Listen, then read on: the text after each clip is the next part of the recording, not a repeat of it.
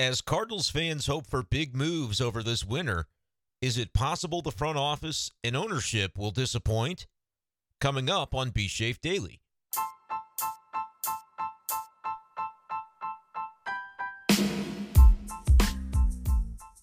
What's going on, everyone, and welcome in to this edition of B Shafe Daily. Brenden Schaeffer here with you, early morning hours now of Friday, November 10th, 2023. Still waiting on the first big move of the St. Louis Cardinals offseason. How much longer will that be the case? Who knows? Maybe something happens sooner rather than later. But you know, I got to thinking with all the conversation going on and a lot of the comments that come in on the YouTube channel here, youtube.com slash at bschaeffer12 or over Twitter, at bschaeffer12 on Twitter, about what folks think the Cardinals are actually going to do this offseason it's an interesting split of people saying, I demand this, that, or the other, or I'm going to be disappointed, or I'm going to consider it that the Cardinals fell short here this offseason, versus other people that it seems like they're managing those expectations from the jump because they want to save themselves from the potential disappointment.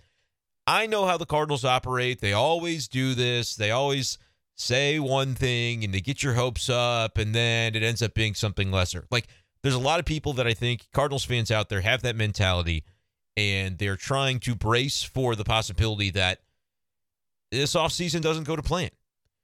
I have been on the, I guess, optimistic side of things as we've discussed the approach we expect the Cardinals to take and the execution we believe is going to play out over the course of really the coming weeks. Like we talk about this winter as a long off season, and we know the MLB winter meetings in Nashville aren't until the beginning of December. But I feel like the Cardinals probably will have already needed to make some moves before the MLB winter meetings, especially when you talk about the players from Japan that are being posted. The posting system is open for 45 days, but they don't have to wait 45 days to sign if they find an offer to their liking. Guys like Yoshinobu Yamamoto and perhaps Shota Imanaga as well, another Japanese pitcher. These guys can find the deals to their liking and sign one, right? Just like uh, MLB free agents, guys who are free agents after playing in Major League Baseball, eh, those guys are going to begin to sign as well, we presume, before the winter meetings in December. So we'll see what ends up happening between now and then. But on today's podcast, I kind of wanted to talk about the notion of what happens if they fall short and how realistic maybe is it that that'll take place, that the Cardinals won't be able to fulfill what they set out to do this offseason and that you could be in for another disappointing campaign in 2024. How likely is that?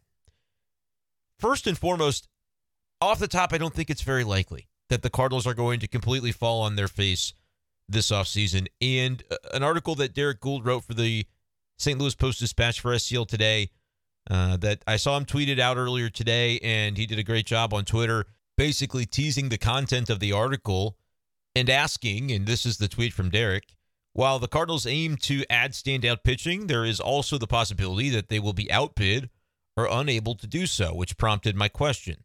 And Derrick's question to John Mozeliak is there a scenario where they shift focus and consider trading veteran stars like Nolan Arenado and Paul Goldschmidt?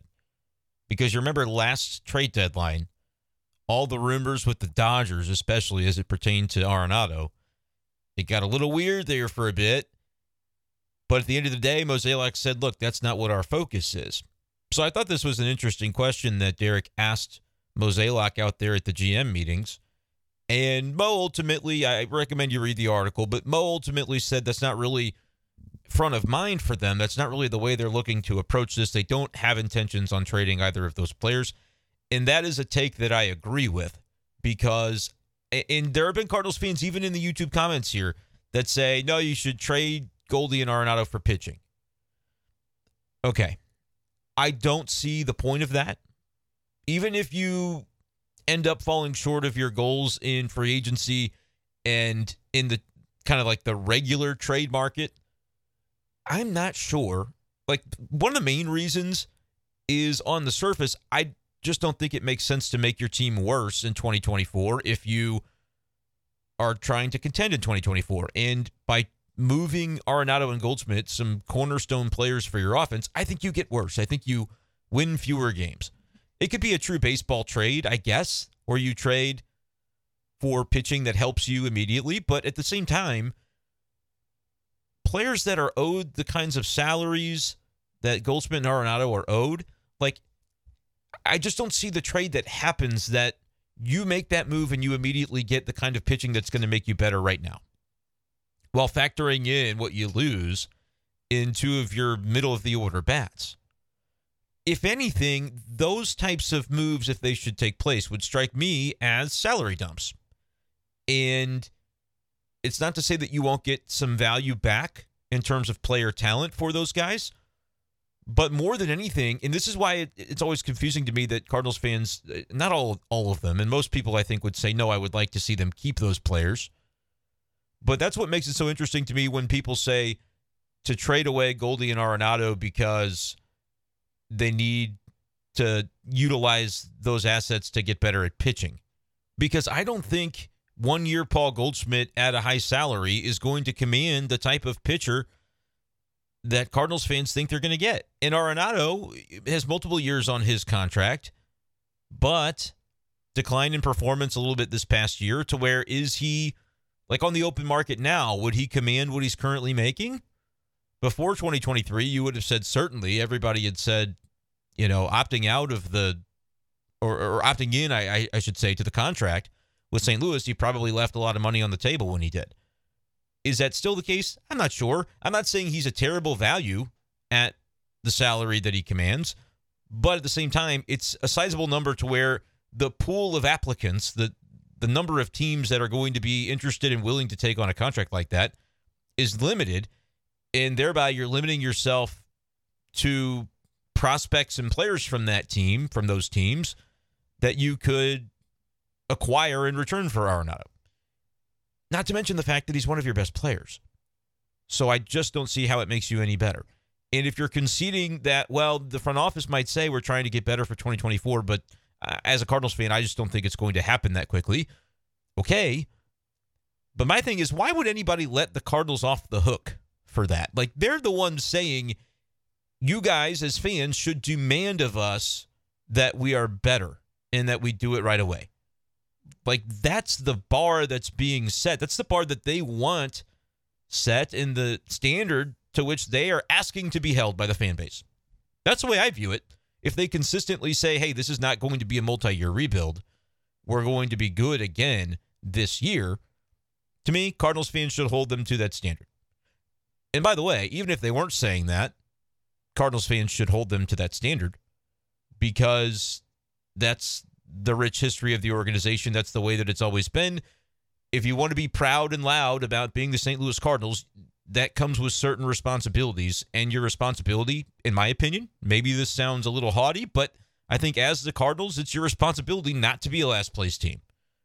It's your responsibility to uphold the the rich history of the organization and win a lot of games and be in contention every year. You don't have to win the World Series every year, but you should be in contention. And when you're not, you should look yourselves in the mirror and go, what the hell happened? And how do we make sure it never happens again? That's the way that I would look at this. And by even entertaining the notion of, like, let's say, okay, this offseason, the Cardinals are, are set out to sign a big starting pitcher, but maybe they can't convince Yamamoto to come here. Maybe they can't convince Aaron Nola to come here, Blake Snell to come here. I, I don't seem to believe they'll have any trouble convincing Sonny Gray to come here. But let's say that they they miss out on him as well, and that Jordan Montgomery doesn't want to come back. Okay, suddenly that upper tier of free agent starters has dwindled, and maybe there's not anybody left that is a match for you. Uh oh, what happens now? Well, okay, we got to make a trade, which is part of the reason it rubs me a little bit the wrong way that that it seems as though their preference and I know it's a manpower question, but their preference seems to be stake out free agency first and then maybe double back to the trade market if necessary. That's a little bit, and, and maybe that's unfair of a way to characterize it because that might not be what they're doing. It's kind of seemed to be the way based on reports and based on what we've heard from Mozeliak. But maybe they're just kind of throwing some smoke screens out, and they are very active on the trade markets right now behind the scenes. Maybe that's the case. I feel like they should be because trades can happen, right? And if Dylan Cease is traded somewhere and you weren't devoting a lot of your energy toward that, but you thought he could be a fit, you just wanted to wait though to see what your payroll looked like with the free agent starter or starters that you were to pick up before prioritizing the trade market, then uh, you might miss out on an opportunity. Is sort of the bottom line for me. So you'd like to see them again, manpower, uh, only so many people in the front office, only so many phone calls and texts and meetings you can have at a time with other executives and other front offices and other teams. But I would think that the trade market should be a very important element of what the Cardinals are trying to do this winter to fix the starting rotation and the bullpen as well. You could trade for relief pitchers if you'd like. I think it's probably a, a better way to do it than overpay for them in the free agent market if it's somebody that you know, you may not get the full production from the guy you pay $10 million per year to be a reliever because relievers are rather fickle. And if you can find a, a, true baseball trade that nets you a couple of upside arms that you don't have to pay as much, maybe that helps with the payroll constraints as well. So I feel like the trade market should be an important part of the way the Cardinals get this handled. And that's why we talked yesterday for 72 minutes about mostly trades on B Shafe Daily. You should scroll back on your podcast feed on Apple Podcast or Spotify. Check that out if you missed it. Uh, it's also on the YouTube channel, youtube.com slash at bschaeffer12. Make sure you guys are subscribing to the channel. I had somebody uh, reach out in the YouTube comment section yesterday saying, Hey, I really enjoy the videos. I just realized that although I'd been watching and listening for months, I hadn't subscribed yet, but I did now. And I said, Well, thanks. I really appreciate that. Maybe that's you, and you say, ah, I, I watched some of Brenden's videos or I listened to them on YouTube, but I haven't hit the subscribe button. Would love for you to do that. It really does help me out, and we're getting closer to 1,900 subscribers on the YouTube channel. Definitely would like to get to 2,000 before the end of the calendar year, but we'll see how close we can get to doing that. But would love for you guys to jump on board because this is day four in a row of me recording a Cardinals podcast. And all of them have been, at least so far, at least like 45 minutes in length. Some people say they like the longer ones. Some people say I don't have time to listen to the whole thing. Some people say you yammer on. I probably do, but I, I try to please everybody the best that I can. And I also enjoy being able to just kind of stream of consciousness, especially this time of the off season where the possibilities are sort of limitless. I like to be able to talk through all of the the potential things the Cardinals could be doing. So a little longer on the podcast. Hopefully, if you enjoy the content, you don't mind that. But want to have you on board all off season, and then next season you'll just already be here as we uh, hopefully get to cover a Cardinals team that that does a little better right on the field than 71 and 91. But appreciate you guys for being with me here right now. We we talked a lot about trades yesterday because yeah, I do think it's an important part of the way the Cardinals can get this right. But I I also think it's interesting that names like Goldschmidt and Arenado sometimes get lumped into that because I think those are kind of opposing ideas and opposing notions. No, if you're trading those guys away, that's the signal of a rebuilding team. And nothing we've heard from the Cardinals suggests rebuild. And so in the article from STL today that Derrick tweeted out, and I also, the reason I bring up this article is because I wanted to share what I said as a response to it because I quote tweeted the article and got some thoughts out. And it's sort of the premise for the podcast today and I, I felt like it was something that I don't know if it needed to be said, but as we sort of approach this big, massive, important offseason for the Cardinals, and fans are going to have their various opinions. Like I, I started off the top saying, some people are sort of ready to be disappointed. Some people are saying, nope, I'm demanding that you do it this way or I'm going to boycott. I mean, I, I, people are saying that. I don't know if anybody would actually boycott. Maybe it's, you know, you don't really go to games anyway, but maybe you won't watch or maybe you won't be as interested. Everybody's got their various degrees of, of what that could look like. But I retweeted, I, I quote tweeted Derrick's article uh, or the tweet involving his article. And I said that it's a good and worthy question from Derrick as to like getting him on record, getting John Mozeliak on record, asking, would you consider trading Goldschmidt and Arenado this offseason if your plan to fix the rotation doesn't go well and you're sitting here in late December or January, uh, you know, spring training around the corner going, oh man, our rotation's not going to be a competitive one because the musical chairs have happened and we're left without a seat. Or rather, we're left with three open seats or two open seats or maybe a, a open ace spot at the top of our rotation and we didn't fill it. And really, We just don't think there's going to be a way to do it effectively because we've tried to exhaust our options via trade, but everybody wants Brendan Donovan and we don't want to do that. You know, whatever the case might be as to why the Cardinals would fail, that's sort of the premise of this is what if they do fail? What happens then? And in quote tweeting this tweet from Derrick, I said, I agree with Mozeliak's response. And again, go ahead and read the article to read the quotes and everything like that about what Mo had to say. But essentially, shooting down the idea and saying that's not our, our plan. We're not going to trade him. We're not going to trade either of those guys. But then I said, I also submit that there's no room for this organization to fall victim to the premise of this question over the coming weeks. The premise being if you really try hard to sign pitching and to get pitching and to fix it, but you're outbid or you, you can't figure out a way to do so. That's the premise that would set up even the notion that, well, would you then trade Arenado Goldschmidt? My whole point with this is that the Cardinals cannot allow for that premise to come to fruition. They cannot fall victim to the premise that they they just won't be able to quite get it done this time. It's the front office's responsibility to fix it. And I continued in the tweet reputations should be at stake with this because you can't use a problem you created by putting it off. As last winter, Cardinals fans said, hey, you might want to prioritize this rotation. I don't think we have enough.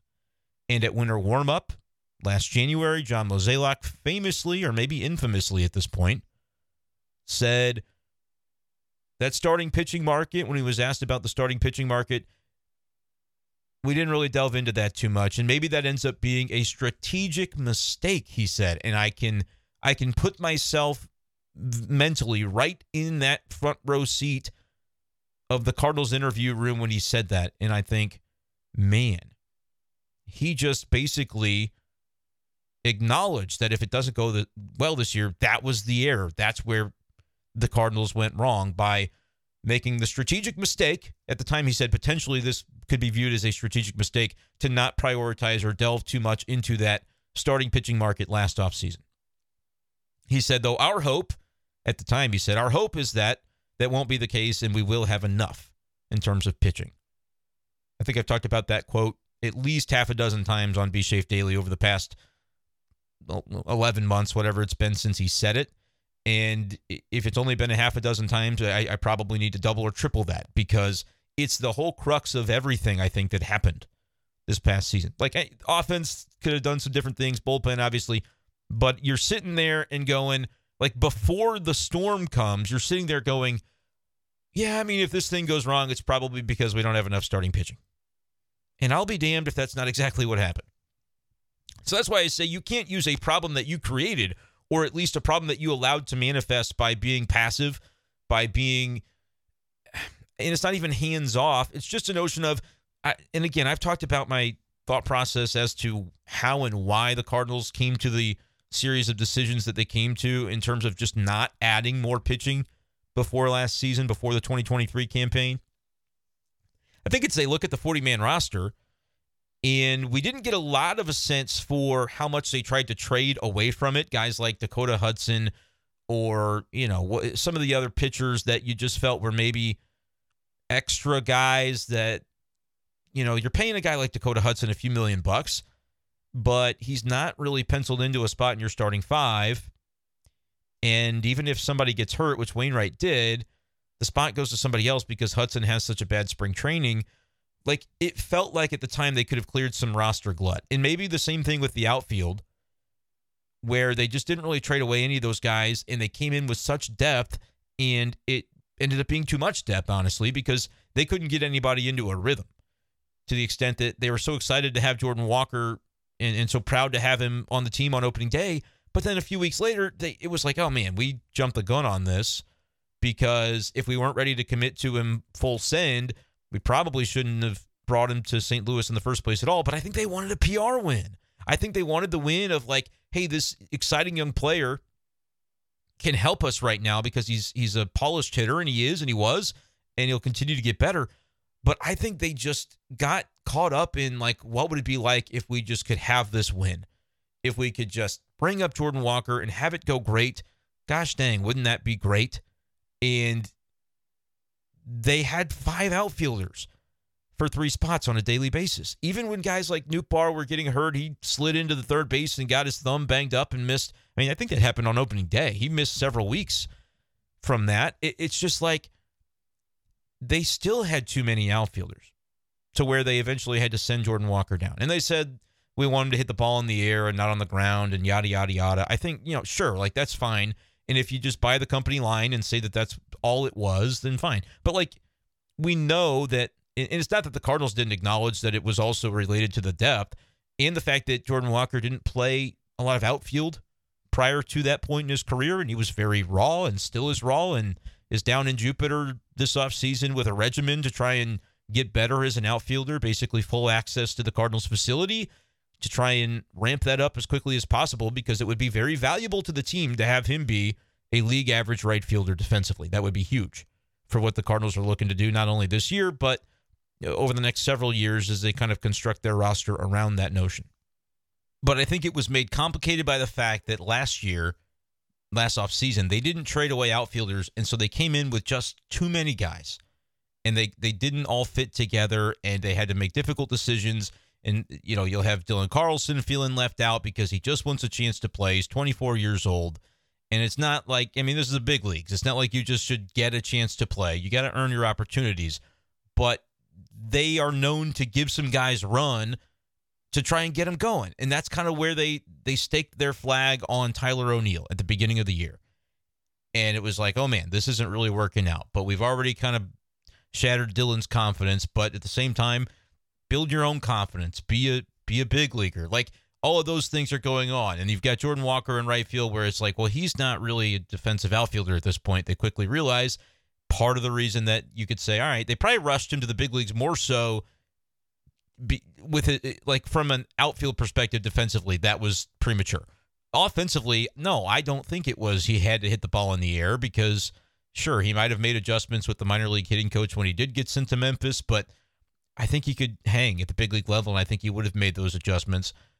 Defensively, though, is another story entirely. Throwing him out there defensively was probably the more reckless decision than the idea that he wasn't ready offensively at the beginning of 2023.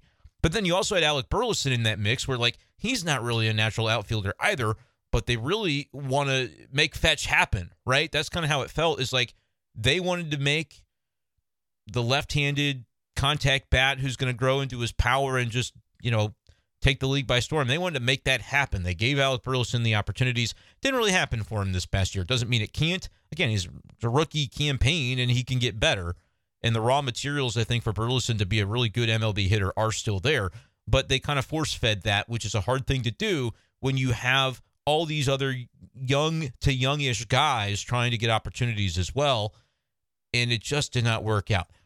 I say all of that about the outfield because I think it is an apt comparison to where they were pitching wise with the rotation because they had six guys, and it's not that they weren't paying their rotation. In fact, it was the opposite of that.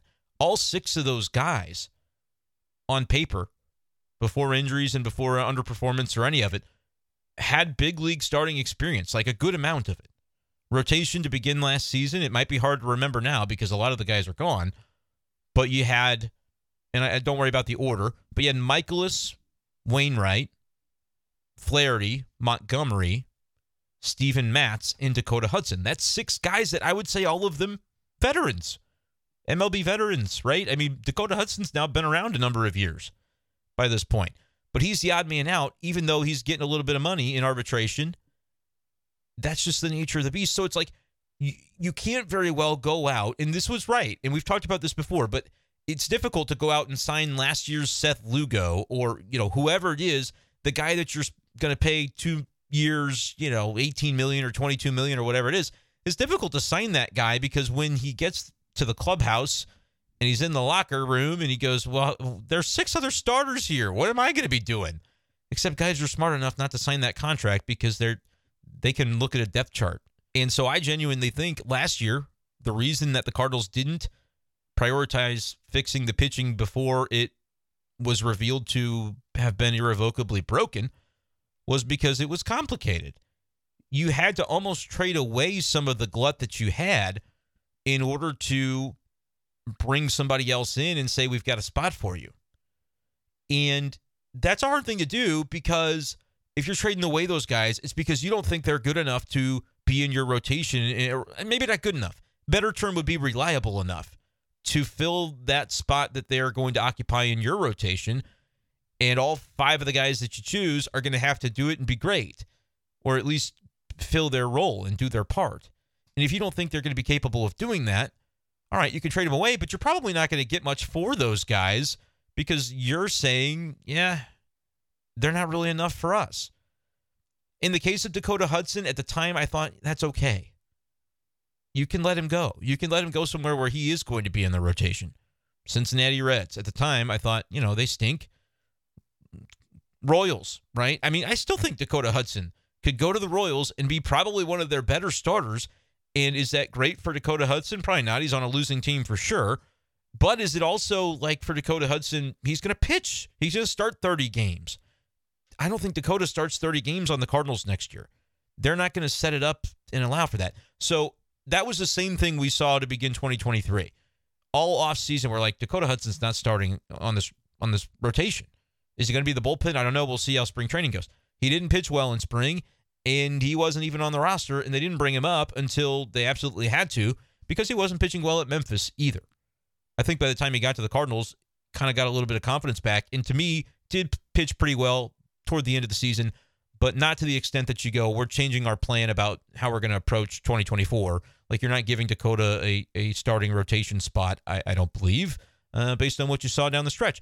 I also think that's true of Drew Rom. It's true of Zack Thompson. It's true of Liberatore. Mo keeps saying we like what we saw from the young guys. I I guess, but not to the extent that you're going to pencil any of them in for a spot in your starting five come February 14th or whenever spring training opens. Like, I don't think that's the way that the Cardinals are going to be able to approach this, but I just think it was too darn complicated to do it any other way last offseason because they need to make trades and sometimes it's hard to make them. Especially when you are so hell bent on not getting screwed. You're so hell bent on not overpaying or not letting a guy go prematurely. You hoard these players, but you don't know what to do with them. You don't know how to best utilize them. Or maybe the guys that you're hoarding aren't worthy of being hoarded and you and their careers and everybody might be better served if they're on a different team in a different situation and you can churn that 40 man roster. If you don't get, and I, I, keep picking on Dakota, I'm not trying to hone in on him too much, but I use him as an example because when you started last baseball season in 2023, he was the odd man out of a six man, ro- you know, six man rotation. You only have five until Wainwright got hurt. But then it was, well, Jake Woodford had a good spring. Dakota didn't. Here we are. Dakota's still in AAA. So, like, with all that being said, to me, there are multiple teams out there that would probably benefit from Dakota Hudson as their number four or their number five. And he probably pitches well enough if they have a decent defense behind him to have him look like more like a number three or, or better. You never know. But if the Cardinals are saying, well, we don't want to just give away Dakota Hudson for nothing, okay, I get that part of it, but but at some point you have to make certain decisions about how you're going to prioritize your roster. If they would have been able to get like a 20 year old or a teenage pitching prospect for him that you stash away and he's not on the 40 man and you're able to churn through, those are the kinds of trades that at least, like at a minimum, I thought they needed to have made last year. Didn't happen. They didn't make a trade at all last offseason. They might have made one, but I don't think so. Involving the major league roster, uh, maybe I'm wrong. Remind me, correct me in the YouTube comment section because I'm not going to look it up. I don't think they made a trade. Certainly not a substantial one. So if you're in this situation again, that can't be an excuse, first of all, this time. And it goes back to the premise where Derrick Goold had asked John Mozeliak, or basically the way he set up his tweet is said there's the possibility that they'll be outbid or unable to add standout pitching. And it's a fair question and a good one that he asked. Does that cause you to turn your attention, shift your focus, maybe acknowledge that this isn't going to be a contending season in 2024? You trade Goldschmidt and Arenado, retool a little bit again in 2024, which means you probably don't win in 2024 as well. And Mozeliak, to his credit, said, no, that's not what we're going to do. And I think that's right. I don't think they should be let off the hook so darn easy. Even if they like if they if they can't get the standout pitching that they want because and the reason doesn't matter by the way. whether they finish in second place, whether they offer the most money. I mean, I it, we'll never know is the problem with this. Information can get leaked out or reported or whatever. We'll never truly know. Like when Aaron Nola signs with the Cubs, I'm just giving an example. Don't freak out. I'm not reporting anything. This hasn't happened yet, to my knowledge. When Aaron Nola signs with the Cubs for whatever amount it is, let's say it's six years, 150 million. I'm just picking a number out of thin air. If the Cardinals offered him six years and 170 million, they would look and say, "Well, man, we wish the public knew that because we offered 20 million more and he signed with them instead." You know whose fault that is? The St. Louis Cardinals. It's still their fault. They're still responsible. They're still on the hook. My opinion, even if they offered more money, even if they offered the best contract, it's still on them. It's on John Mozeliak, Bill DeWitt, that they're not able to get it done. And this is all hypothetical and so you might say, well, why are you going through the lengths of describing this when it's a scenario that may not even play out? I'm getting out ahead of it. And I think that's what Derrick was doing with this question as well. Because what happens if we get six months, not six months, six weeks down the road and the Cardinals haven't really done anything and winter meetings have come and gone and they still don't really have a, a top starter. Maybe by then they've they've signed Seth Lugo or they've signed – you know, somebody do a two year, $25 million deal to be their number three. And that's clearly leaving uh, still a couple of holes toward the top of the rotation. Let's say that's the minimal action that we see over the next six weeks.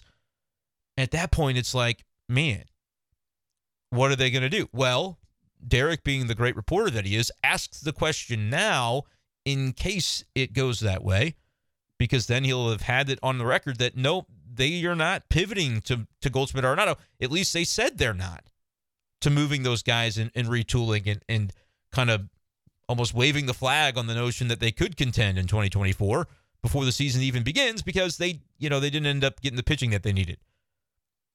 So I love that that question was asked out at the winter meetings by DG. But I want to emphasize that it doesn't matter. The reason that they come in second place in a bidding war doesn't matter if you if someone signs for six and one fifty with another team, and you offered six and one seventy, should have offered six and one eighty. I'm not kidding. If you think I'm joking about this, you're it, it's not the case, man. And it sounds preposterous. Like, okay, how far and above are they supposed to go before you go, okay, there's nothing they could have done. Guy didn't want to sign here. Don't care.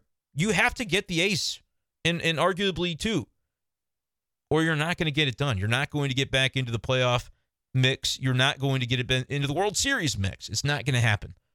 So it's your responsibility as a front office and as ownership to do it. And it, how you do it is irrelevant. It doesn't matter. And it doesn't matter how hard you try if you don't get it done.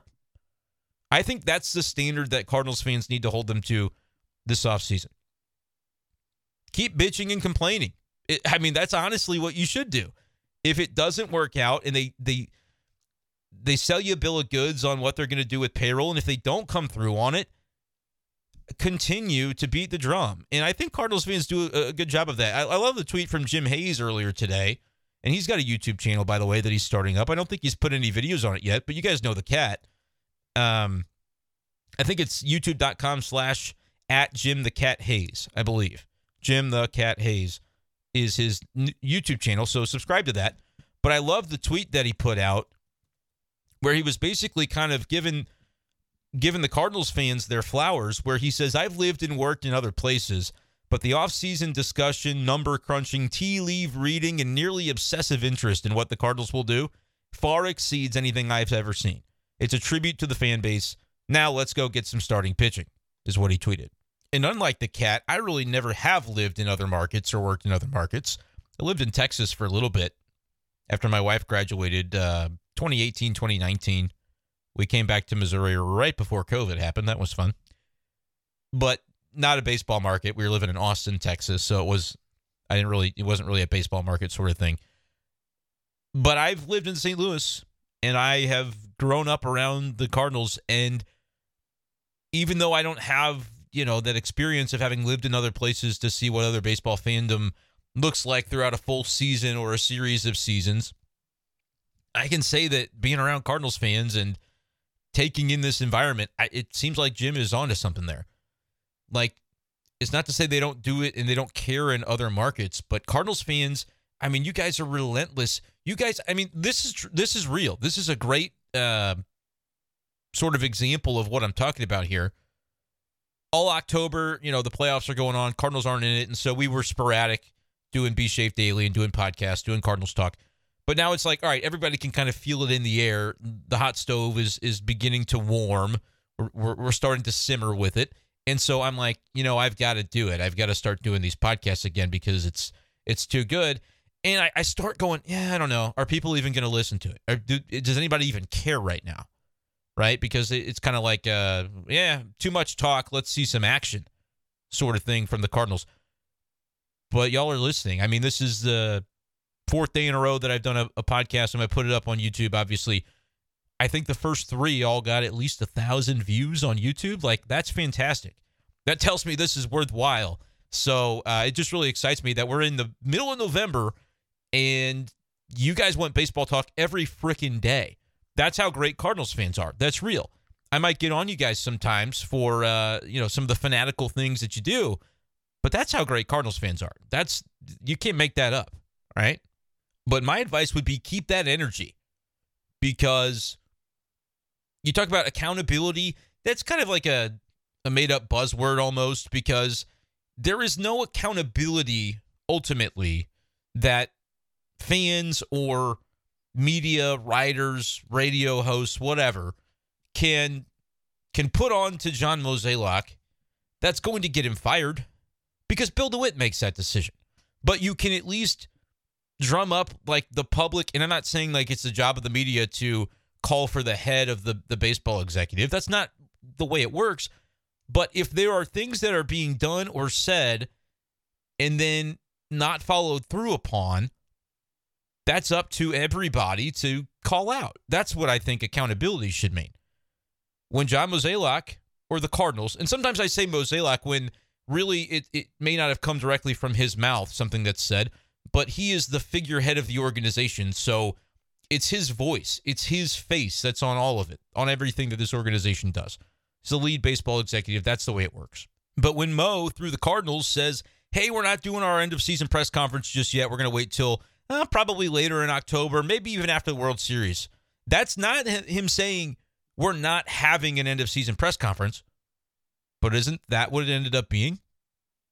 And there are fans who would say, dude, I don't give a damn about that. Why why are you talking about that? I don't care. I don't need Mo to get in front of some reporters and, you know, have them hound him with questions. There are Cardinals fans who think that way, and it's well, you're well within your right to think that way.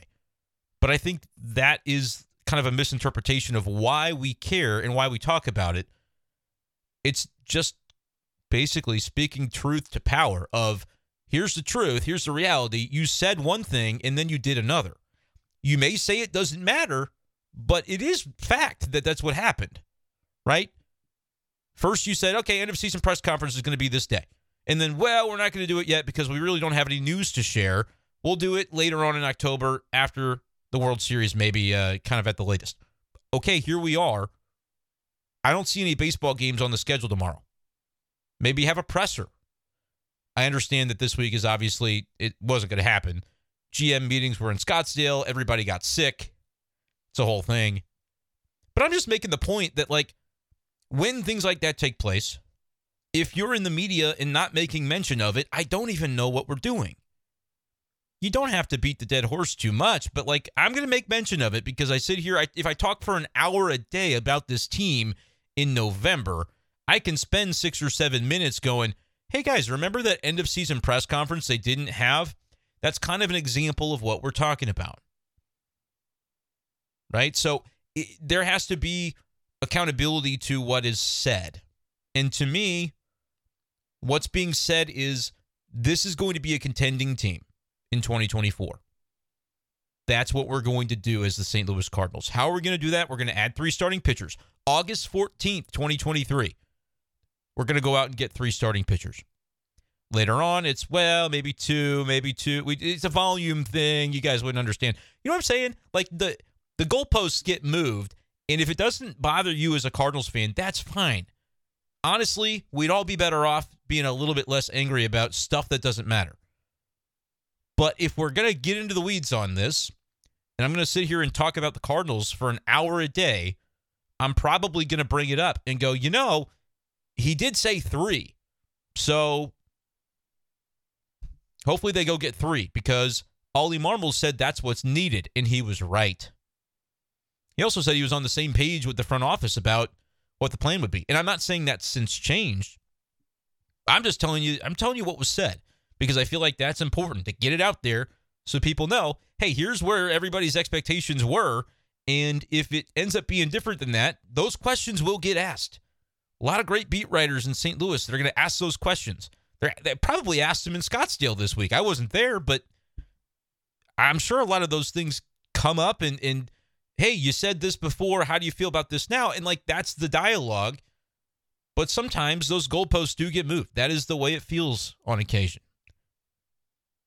And you might say, well, the Cardinals really tried. That's why, you know, Derrick put it in that tweet and said, what if you're, you know, you might be outbid, you, whatever the case might be. Hey, if that happens, are you going to trade Goldschmidt and Arenado, or are we, are we still, you know, is, is, it, is it official that you guys are not going down that road? Right? Great question to ask. Because then if it should go this way or that way, if there should be a fork in the road that leads to questions of, hey, it's two months later and the rotation still doesn't look like it's going to contend, that question will have already been asked, and, and Derrick will be able to say, well, I asked John Mozeliak this at the beginning of November. Here we are. The situation has come to pass, and either, you know, I'm not saying that they'll change their mind and like, oh, shoot, we do need to trade these guys. No, I don't think that's going to happen. It's just important to get that on the record, I think. But the premise is hey, you could get outbid, you could fall short of your goal. You can't. that's that's why I'm doing this podcast today is to say you can't. They they cannot allow themselves to fall victim to that premise. And they will not be able to use it as, as an excuse of like, well, you know, a lot of other teams in baseball needed pitching this offseason. It's a very aggressive market. Right? Don't you could you imagine? Let me paint you a picture. Winter warm-up is mid-January back at Ballpark Village. They do the interviews in in, in Busch Stadium is, is where the media kind of set up this time around. Used to be at like one of the hotel convention centers, and that was kind of cool because the media room was weird, like at the end of a hallway, but you could go out and you were in the middle of it all, which was kind of neat.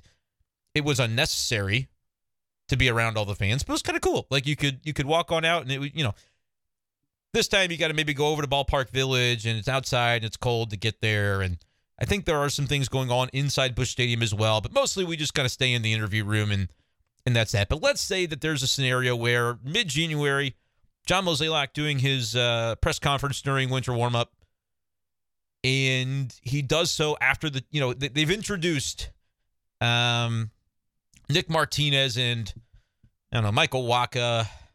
They get a couple of those guys from that tier, but they really can't pull off a trade, and they've only signed two pitchers none of them for more than like a 12 to 15 million AAV. So still, hey, still payroll flexibility, baby. There's still money to burn, still uh bandwidth, as they say, but it's kind of like all the big guns have signed. And so unless you make a trade that nobody sees coming, and the reports are, well, the White Sox aren't trading Dylan Cease, and uh, you know Tyler Glasnow already has been traded to the Dodgers, and the, the musical chairs, you know, the music stops and you're not sitting in one, that sort of thing. But the Cardinals can say, John Mozeliak can say, well, you know, we we we signed a couple of guys, and so we feel like uh, you know we've got some upside there, and we're reliant on these internal options. We think we've got some young pitchers on the rise that are really going to help us out. By name, he listed McGreevy and Graceffo last January, and neither guy got a call up. So was he just kind of grasping at straws at that point? Because that's not really the way he's operated in the past. If he says the name of a prospect, and, without being prompted, by the way, like it's not like we said, "Hey, what do you think of Graceffo?" Yeah, Graceffo's good. No, he he brought up the the names of these guys unprompted in the context of like internal what they've got on the come, and said, "Hey, we think these are guys that are going to be able to help us soon." Maybe he does that again because, again, remember, I'm still painting this picture. Stay with me. I know it's long but we got to fill an hour. So what are we doing? The rotation at this point is Mikolas, Seth Lugo, Nick Martinez, and Steven Matz. to go with Dakota Hudson slash Zack Thompson as of January 14th or whenever winter warmup is. That's what we're looking at as of that day. And the articles being written and the reports being put out there are, well, they're still interested in maybe swinging a trade, but it's just kind of looking like it's going to be tough because a lot of the names are, are they don't seem to be budging. Might be tough. And and you know, the Cardinals just didn't want to meet the ask because teams wanted Nolan Gorman for Kutter Crawford or whatever. Teams wanted Brendan Donovan for you, get the, for Brady Singer. Like the reports will come out and Cardinals fans will go, "Well, that's ridiculous. I would never trade Nolan Gorman for that return. I would never trade Brendan Donovan for that return." And those are the reports that are being said. Okay? This is in the hypothetical scenario. At that press conference on January 13th or 14th, Mozeliak is asked about the inability to get a, a proven guy that you go out and, and, and can call your ace this offseason. Hey, you kind of had that hole in your rotation. You didn't get the ace. How did that come to fruition? How come it, it didn't work out? And that would be the point where Mozeliak says, well, there's a lot of teams that were really aggressive. We saw record spending in free agency this offseason, and we just didn't think it was prudent to delve into that degree. But we really like a couple of the guys that we got in a in a different price tier. We feel like these guys can give us uh, competitive innings. They can fill these innings, and in the aggregate, we feel like we're going to be a lot better for it. Right? They're always going to spin it no matter what it is. And you can tell the difference between something that they have to spin versus like, hey, we just slam dunked this offseason. But I am painting you the hypothetical where they have to do a little spin job because it didn't go the way they said it would on August 14th or on September 30th or on November 1st, right? That's the scenario I'm wanting to paint. And at that point, it'll still be on them. It won't be reasonable to have the excuse of a lot of teams were really aggressive and we just couldn't, you know, we couldn't convince those big names to to sign. We really made an effort, we just couldn't get it done.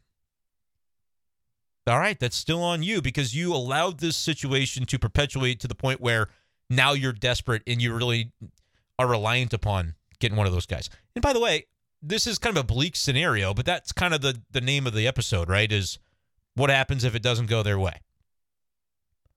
I wanted to do this because I want to set the precedent. I want to set the tone of if it doesn't go their way, they still need to win 90 games. And something else that was interesting from Derrick Goold's article was was part of the reason Mozeliak says, "Yeah, we're not going to be trading Arenado Goldschmidt." They got to sell tickets. like the whole Bally Sports thing, that's still kind of up in the air. I think the Cardinals will be ready when all of that goes kablooey, and I think it will at some point go kablooey, and Bally Sports will not be doing Cardinals games anymore, and there will be a lot of fallout because of that in, in various regards.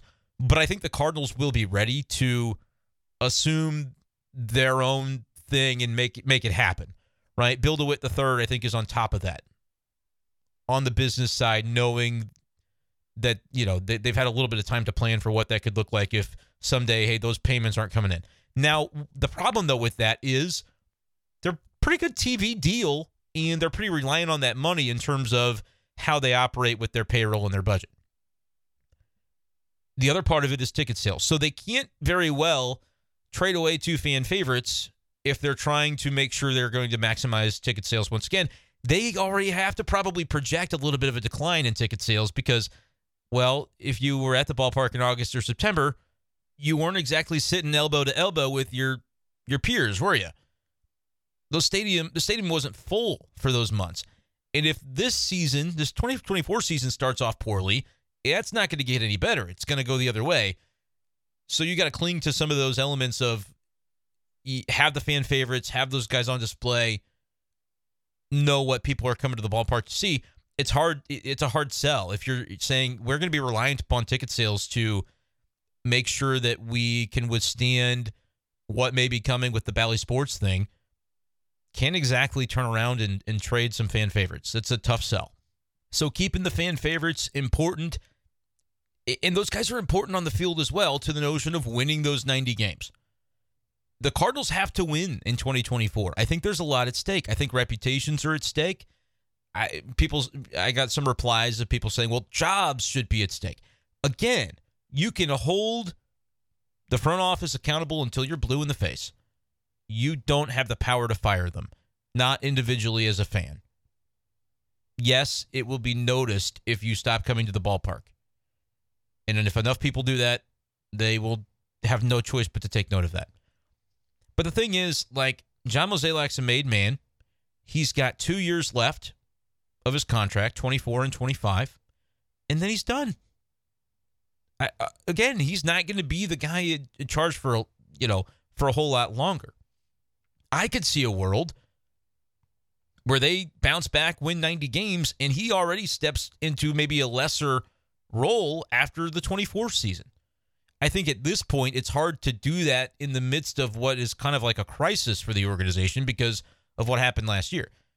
I sort of thought we might have seen him do it after 23 if it went well and it was clear that things were in good hands and the transition would be smooth. But then you lose 91 games, and Mo's got to be a lot more hands on to try and fix it before he departs. Because again, February 2023, on the patio in Jupiter, Florida, outside the Cardinals spring training clubhouse, I got the sense that John Mozeliak was heading out of the door pretty soon. And I got that sense from the words that he was speaking. Right? It was kind of like a swan song contract, is the way that it was being described. So now he's got to try and work to fix it and maintain the legacy that he's leaving behind. Because his legacy was, regardless of what you think of the guy, incredible job. Between 2007 when he took over and 2022, they didn't have a losing season, guys. I mean, that's crazy. That is crazy. But it's the truth. And then 2023 happened they put themselves in this position. There is no, and I, I don't even care. It'll be reported. It should be. I don't care. The reason that they come in second place on Yamamoto, Aaron Nola, you shouldn't care. As a Cardinal fan, you shouldn't care. It's happened enough times. Finish in first place. And if you don't have your pivots be worthy ones, all right, fine. We're going to overpay Sonny Gray a little bit. You know, uh, Mo's got to make those those pivots. Okay, Blake Snell, we talked about it. We thought we could come to something. Eh, that didn't quite get there. Yamamoto, yeah, some crazy team gave him 250 million. I didn't think that was coming. We obviously weren't doing that. Right? Mo's got to look at all these things as they're happening. Aaron Nola, I think honestly Aaron Nola could be affordable, but maybe maybe he'd rather be a Cub than a Cardinal. Maybe he'd rather be maybe he'd rather go to the back to the Phillies. Like whatever it is. It's your job to overpay and it doesn't have to be Aaron Nola.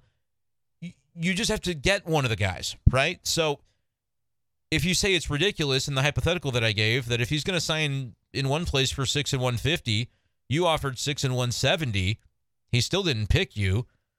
How crazy would you have to be to go six and 180? Well, maybe you don't, but you go to six and 150 for Blake Snell when the other team was only going to give him 125. Like, whatever the case would be, you pivot and you do so with some authority and with some decisiveness and you you ABC, man, always be closing. You close the deal. You do that in free agency and you do it in the trade market too because I think that's what it's going to take to really get the Cardinals rotation back to where it needs to be.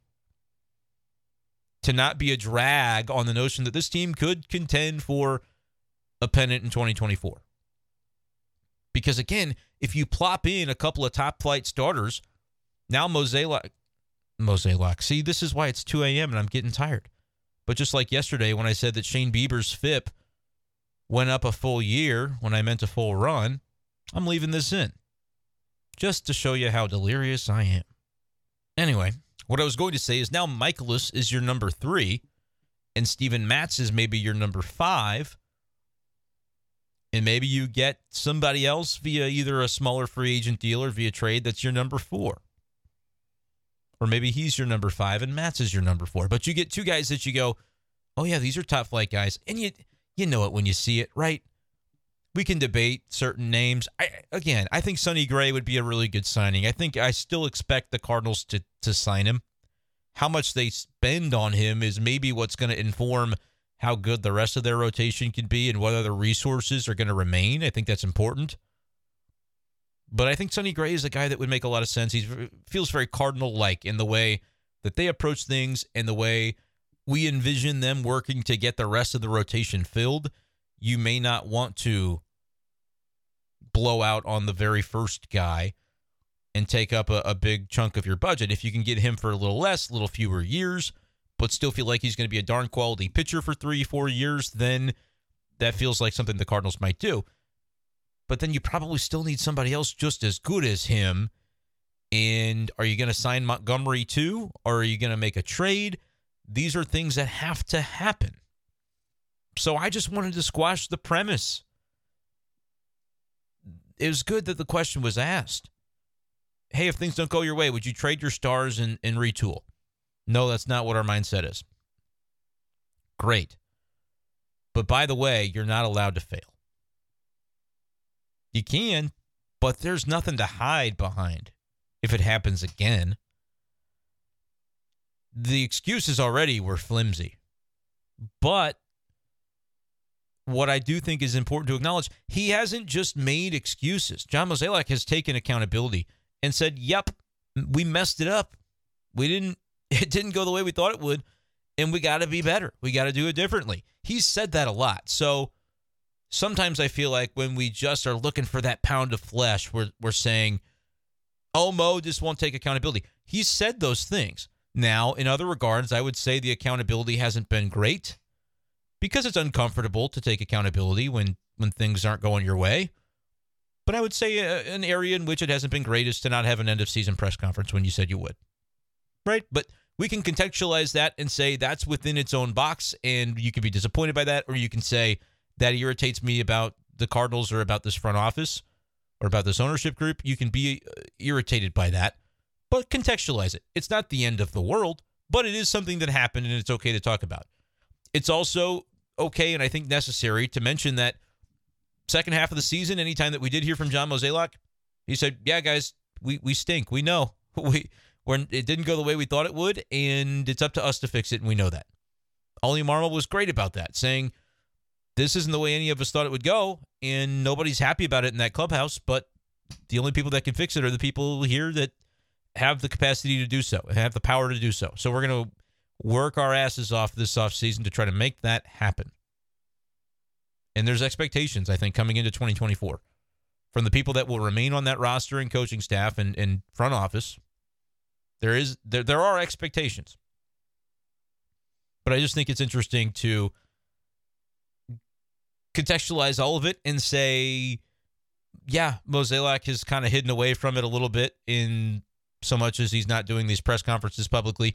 But he has admitted that there was an error to their ways. So the premise is we know it's got to be fixed. That's why I say just don't let them off the hook. Because they, you, you can't in January, if it doesn't go the way you hoped it would, and, and they don't make a big enough splash and they aren't set up to really thrive, you can't use the market as the excuse for that because you could have solved it at the trade deadline. You could have solved it the previous offseason. There are a variety of things that could have been done. Right. And and we don't want to beat too many dead horses. You can go back years and years and be like, yeah, well, if they had ever given the time of day to Max Scherzer when he wanted to be a Cardinal, like you that'd be probably one more guy that you'd have and, and feel good about, right? You can't do that with every single permutation and every single deal that was or wasn't made over the course of the last decade. Like that's not fair. But it, it, as long as you contextualize it and don't have a an angry mob mentality over each one of those, it's okay to talk about them. But I do think it's important to recognize the all those little moments led to where they are right now, which is kind of a place of desperation. And it, that's where you are. You have to fix it. It doesn't really matter how many pitchers the Mets need. It doesn't really matter how many pitchers the Yankees need or the Dodgers need. You're going to have to get pitchers despite what all those other teams are doing. Don't look at them. Look at me. Don't worry about those other teams. Yes, you have to operate in a market that includes them because they're going to be going after some of the same names. The Cubs are going to be going after people. Cubs might get Ohtani. I don't think it's impossible. I know Cardinals fans would be your nightmare, um, but I don't think it's impossible. The Cardinals just simply have to make sure that they they get this rotation fixed. They get this roster in tip top shape. and they win more games next year. Otherwise, there would be no resting on your history, resting on the the really successful tenure. It'll be the emperor with no clothes at that point. I don't think we're quite there yet because I think that this front office has earned the opportunity through years and years of goodwill to have one real whoopsie and then react, respond, and aggressively fix it. To say, yep, we hear you. That's our bad. Here's how we're going to make it better. And then they go out and do that. They bring in the, the group that can make it happen and can get Cardinal baseball back to where it belongs. I, I, I do believe in that. I do believe that it belongs in a in a tier of consistent performance and contending and winning. You're not going to win every year. You're not going to make the playoffs every year. It's easier to do now than it used to be, but it's not going to happen every time. But to have a season like they just had, you have two of them in a row, that becomes what you are. You you will not be able to hide behind what used to be. What have you done for me lately? That's going to be a very fair way to look at it. Already, there's a lot of Cardinals fans who say, hey, one season like this was already too much. I'm off the stuff for good. Okay, sure. But I think I'm uh, you know, as someone who covers the team, I'll look at this and say, all right, you get one. Everybody gets one, right? But how do you react to that? How do you respond to it? What do you do about it? Because if if you're already kind of getting into the mindset of, hey, if and when this goes wrong, you know, what's your plan then? It just can't go wrong. it's harsh. It's harsh. But you won't be able to have it go wrong and and convince people that like it's okay that they didn't – make big, bold moves this offseason. And the reason that it's okay is because, well, they really tried, but the Cubs, you know, they they just spent like crazy. Nobody saw that coming. You know, the Yankees and Mets really had some things to fix as well. And gosh dang it, we tried to make that trade with the White Sox, but they didn't want to they didn't want to give us Dylan Cease. Like uh, you know, we really tried. But it's okay, guys, right? No, it won't be. Nope. It doesn't matter how you do it. You go win 90 games and make the playoffs next year at a minimum. That's to me, that's what's got to happen. Let me know, Cardinals fans, what you think. I'm going stream of consciousness here because this is like the preamble to what's coming. This is the, the winter is coming, as they say in Game of Thrones, and there's a lot of different ways it could go. Today was the what happens if it goes wrong, just giving me an opportunity to one hour later say, my whole point behind this podcast today was that it cannot go wrong and Cardinals fans you shouldn't you shouldn't accept anything less than it going right. And if it does go wrong, you've got my blessing. Endless bitching. You're allowed to do it and I won't criticize you for it. But then I would say you might want to find another hobby because another year like last summer I don't even know. I'll probably still do the podcast. It's too fun talking with you guys, but goodness gracious, have mercy on me at that point. That's my whole point today, guys. Cardinals fans should be in that mindset of, hey, they've got they've got to show me, they've got to fix it and restore Cardinals baseball to what it was. Otherwise, it's you admitting that it's not what it used to be, and you know, you'll have a, a fan base that I think treats it that way. You won't get your three million fans. It will not happen if if they lose 90 games again. I don't think it's going to happen. I think you. I think as long as the offseason, they have enough that they do that gets people amped up. You, it'll look good at the beginning of the season. People will come to Busch Stadium. People will get excited about this team. If they start slow and it doesn't turn around quick, there's a lot at stake here. I really think there's a lot at stake here. And uh, it's important to win the offseason or at least to have an offseason that even if people don't recognize it at the time, it turns into the Cardinals winning more games. Like whether you as a Cardinal fan like the pitchers they sign or not doesn't really matter today. Because if at the end of April they're 20 wins and eight losses, you're like, oh, it worked. I was skeptical in January, but holy smokes, this looks pretty good. And then they win 95 games, you go, all right, you, are right. You did win that offseason, even if I, I didn't tell you at the press conference. That's all that matters is how many games they win. Do they win the division? Do they make the playoffs? Do they go anywhere in the playoffs? Some would say, I don't care about making the playoffs. What are you going to do when you get there? for me, with how last year went, that's a hard. I know that was where everybody's mindset was coming into 2023 because they made the playoffs in 22. They got swept out of them.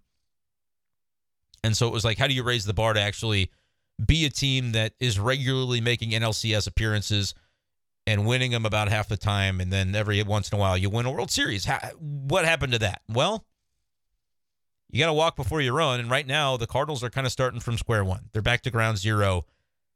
I think they can build it up rather quickly, but they have to almost win the offseason, even whether we recognize it or not at the time doesn't matter. But it'll be easy to tell, right? If they have at least a chance to do it. Like you might not love Sonny Gray, but as long as they sign him and they they trade for somebody else or they sign somebody else and, and have a rotation that on paper is at least competitive, that'll be step one.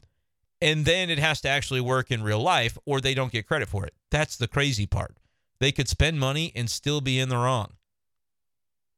That's but that's how sports work, right? Like if you don't win and you keep not winning, you're considered to be not very good. And that's the way history will remember you. It doesn't have to be fair. It doesn't they won't have an asterisk that says, "Well, the 2024 Cardinals went 76 and 86 because even though they got a little better in the rotation by adding guys in the winter, they couldn't add all the players they wanted because they wouldn't sign here. You know, they couldn't get him to agree. Okay, they didn't offer him enough money. They didn't make a compelling enough pitch. It's on them. Like it is a bottom line business. And that's the way I look at it coming into this off season and, and then the 2024 campaign. I sound angrier than I am. I'm just trying to to channel your guys' emotions. So tell me if I'm doing an okay job of that. Let me know in the comments where I where I missed the mark or maybe where you, you agreed with some of what I said here tonight. Comment below on YouTube. And uh, if you like YouTube, great. Hit subscribe. Would love to have you on board. Tons of Cardinals content coming in the weeks and months ahead. B Shafe Daily is also available on Spotify and Apple Podcast as well. That's going to do it, though, for this edition of the show. Thank you guys so much for listening. We'll talk to you next time on B Shafe Daily. Peace.